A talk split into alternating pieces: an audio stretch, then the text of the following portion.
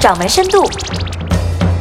各位掌门，大家好，欢迎来到今天的掌门深度。就在一周前的九月二十九号的下午，中国移动、中国联通、中国电信同时公布，自二零一五年的十月一号起推出手机月套餐内剩余流量单月不清零服务。新的流量不清零政策将原来的单月清零变为了双月清零，也就是说，十月份的剩余流量，十一月份照常可以使用。但是到了十二月份，十月份的流量就要清零了。这个让亿万手机用户日思夜想、喜大普奔的好消息，似乎并没有像我们想象中的那样引起某些让人难以抑制的情绪方面的化学反应。国庆长假给大伙带来的兴奋劲儿，可能无意识地冲淡了这个所谓的优惠政策，更可能压根儿大家对这次不痛不痒的优惠政策根本也就没买账。那接下来，咱们再把视线拉回到一个多月前的八月四号，和今年的五月四号三桶油同一天完成换帅，颇有几分相似。就在八月二十四号，中国移动、中国电信和中国联通三大运营商一把手在同一天完成了新旧交替，有退休的，有调任的，还有对调的。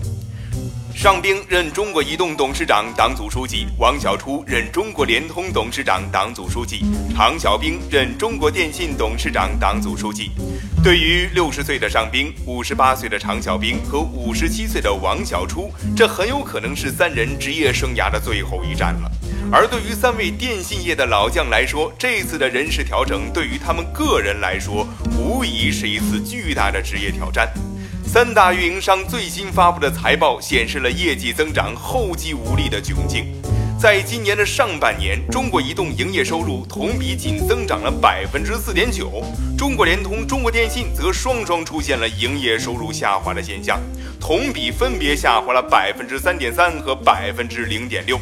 在净利润方面，今年的上半年，中国移动、中国电信净利润同比下滑了百分之零点八和百分之四。中国联通仅微增了百分之四点五，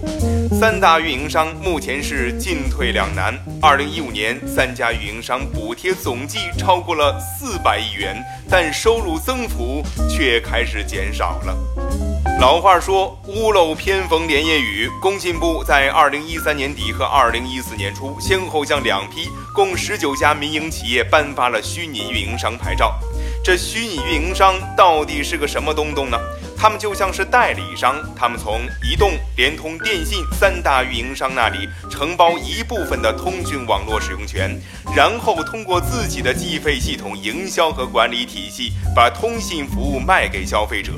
咱们简单来说吧，消费者可以从虚拟运营商那里得到更加多样的服务，同时也有望获得更多的免费服务。您正在收听的是《掌门深度》。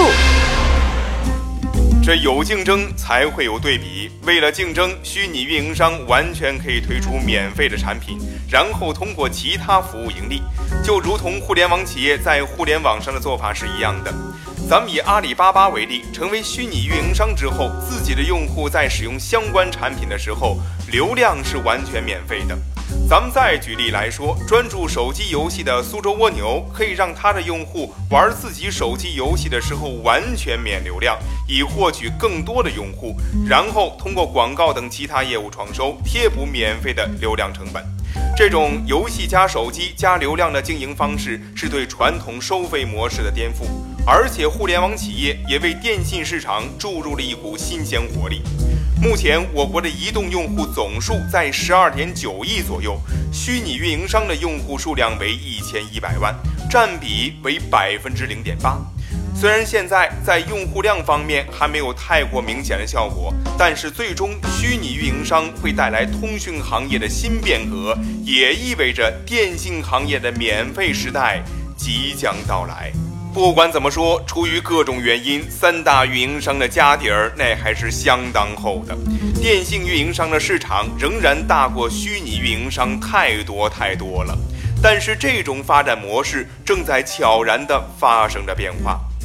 现如今，电信运营商之间的竞争，实际上已经不单是运营商之间的事情，而是各自以运营商为中心的产业价值链之间的竞争。价值链是由运营商、设备供应商、虚拟运营商等组成的。